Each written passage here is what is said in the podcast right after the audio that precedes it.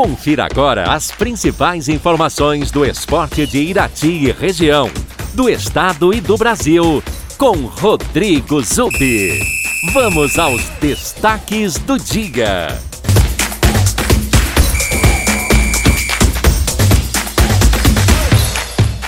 Olá, amigos ouvintes da Super Najual, bom dia a todos. Na Taça Cidade de Ponta Grossa de Futebol 7, jogo disputado ontem no Complexo Esportivo Mineiro em Ponta Grossa, o Irati Visa goleou o Baraúna por 11 a 2. Os gols do time iratiense foram marcados por Renan três vezes, Pelezinho e Dan marcaram dois gols cada um, Léo, Eric, João e William Corevar fizeram um gol cada um. O Irati Visa lidera a competição com 18 pontos. A equipe tem 100% de aproveitamento com 6 vitórias em 6 jogos disputados. Campeonato Interbairros de Rio Azul, competição que começou no sábado com dois jogos no ginásio Albinão. A Vila Bibi ganhou da Vila Cristo Rei por 8 a 3. Já a Vila Barã ganhou da Beira Linha A por 7 a 6. Amanhã teremos mais dois jogos, dando sequência à primeira rodada. Às 19h30, a Vila Maria enfrenta a Beira Linha B e às 20h45, a Vila Diva joga contra a Vila Gembaroski. Campeonato Varziano de Irati, teremos hoje a reunião para discussão do regulamento e definição das equipes participantes.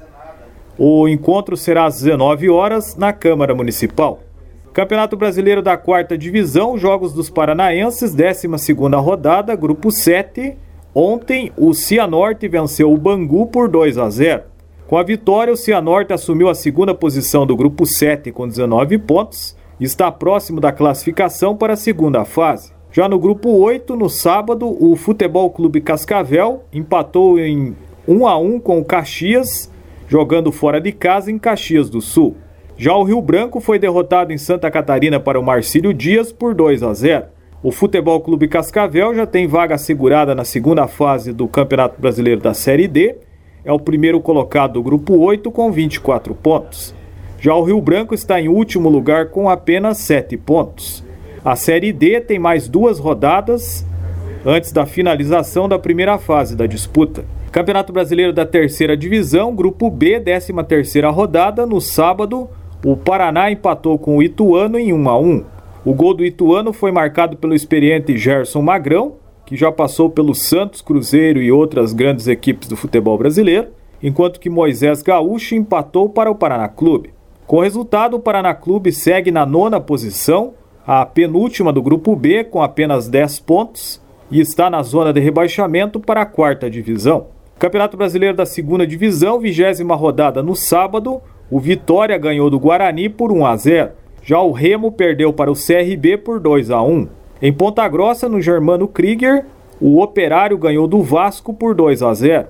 Os gols da vitória do Operário foram marcados no primeiro tempo por Marcelo e Paulo Sérgio. O detalhe é que o Operário ganhou os dois jogos do Vasco pelo mesmo placar. No primeiro turno, na primeira rodada no estádio São Januário e no Rio de Janeiro, o Operário já havia vencido o Vasco por 2 a 0. Ontem o Botafogo ganhou do Vila Nova por 3 a 2. Esse jogo teve uma curiosidade: o Botafogo abriu 3 a 0, vencia a partida de forma tranquila, tomou dois gols no fim da partida e nos acréscimos do segundo tempo, o time goiano ainda acertou duas bolas na trave do Botafogo, quase empatando a partida. Em Goiânia, Goiás e Sampaio Correia empataram em 2 a 2. A Ponte Preta venceu o Brusque por 3 a 0 e o Londrina ficou apenas no empate com o Lanterna Brasil de Pelotas por 0 a 0. O Londrina que teve várias chances durante o jogo e perdeu inclusive um pênalti cobrado pelo meio atacante Safira, que o goleiro do Brasil de Pelotas defendeu. Na classificação, o Coritiba é líder isolado da Série B com 39 pontos. O CRB está em segundo com 36, o terceiro Goiás com 35 e o quarto Havaí com 33. O Botafogo é o quinto colocado com 32, o Operário sexto também com 32. O Vasco está em 11 com 28, o Cruzeiro é o 14 com 24 e o Londrina passou agora para a 16 posição com 20 pontos. Na zona de rebaixamento estão Vila Nova e Vitória com 19 pontos, Confiança e Brasil de Pelotas, os dois últimos com 13. Campeonato Brasileiro da Primeira Divisão, 17ª rodada, tivemos no sábado Atlético Goianiense e Chapecoense empataram por 1 a 1. Esse jogo teve dois gols de pênalti. Anselmo Ramon abriu o placar para a Chape no primeiro tempo e João Paulo empatou nos acréscimos do segundo tempo para o Atlético Goianiense. O Grêmio venceu o Bahia por 2 a 0. Os gols do Grêmio foram marcados pelo colombiano Borja e o atacante Diego Souza. Em Caxias do Sul, Juventude e Fortaleza empataram por 1 a 1. Benevenuto fez o gol do Fortaleza e Ricardo Bueno, que fazia estreia no Juventude, fez o gol de empate para a equipe do Rio Grande do Sul. O Ricardo Bueno, que estava jogando a segundona pelo Operário e era um dos destaques do Fantasma. Ontem, o Palmeiras perdeu em casa para o Cuiabá por 2 a 0. O Cuiabá abriu o placar logo no primeiro minuto de bola rolando, com o gol do meio-campista Cleison. O William Correia fechou a vitória do Cuiabá nos acréscimos do segundo tempo, mas o destaque do jogo foi o goleiro Walter, que passou pelo Irati no início da sua carreira e fez grandes defesas e evitou que o Cuiabá sofresse gols. O Ceará empatou com o Flamengo em 1 a 1. O Vina fez o gol do Ceará, enquanto que o Vitinho empatou para o Flamengo. Na Arena da Baixada em Curitiba, o Atlético Paranaense perdeu para o Corinthians por 1 a 0. O gol da vitória do Corinthians foi marcado no segundo tempo pelo meio-campista Rony. Em Santos, Santos e Internacional empataram em 2 a 2. O Inter saiu na frente com o gol de Gabriel Mercado. O Santos virou com Pirani e Madison, mas Yuri Alberto, aos 43 minutos do segundo tempo, empatou para o Internacional. Ontem também tivemos a vitória do São Paulo fora de casa contra o Esporte por 1 a 0. O atacante Pablo fez o gol da vitória do São Paulo. Hoje, às 20 horas, teremos dois jogos fechando a rodada da Série A do Campeonato Brasileiro. O líder Atlético Mineiro joga no Rio de Janeiro contra o Fluminense. O Fluminense que no sábado demitiu o técnico Roger Machado e efetivou o auxiliar Marcão como técnico para a sequência do campeonato. Já o América Mineiro enfrenta o Bragantino.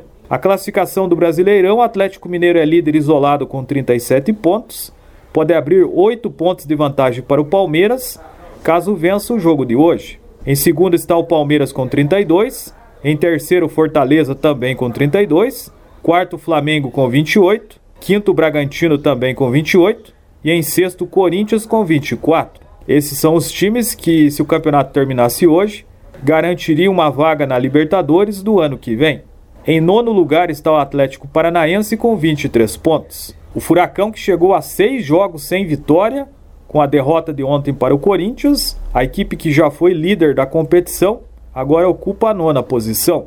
Na zona de rebaixamento estão o Grêmio, 17 com 16 pontos, o Sport, 18 com 15, o América Mineiro também com 15, penúltimo, e a Chapecoense em vigésimo lugar com 6 pontos, único time que ainda não venceu na competição após 17 jogos disputados. Campeonato Brasileiro Feminino de Futebol, quartas e final jogos de volta. Ontem, o São Paulo perdeu para o Internacional por 3 a 1. O resultado classificou o Internacional, que havia perdido o jogo de ida jogando em casa por 2 a 1. O adversário do Inter na semifinal será o Palmeiras. O Palmeiras eliminou o Grêmio após vencer o jogo de ontem por 4 a 1. No jogo de ida, o Grêmio havia vencido por 2 a 1. Já o Corinthians obteve a classificação com uma goleada contra o Havaí Kinderman por 6 a 0. No jogo de ida, o Corinthians já havia vencido por 4 a 1. Na semifinal, o Corinthians encara o vencedor do confronto entre Santos e Ferroviária. O confronto de volta entre esses dois times será hoje às 19 horas. No primeiro jogo entre essas duas equipes, a Ferroviária ganhou por 3 a 2. Essas são as informações do esporte. Nesta segunda-feira, Rodrigo Zubi para Super Najuá. Você ouviu as informações do esporte com Rodrigo Zubi na Rádio Najuá de Irati.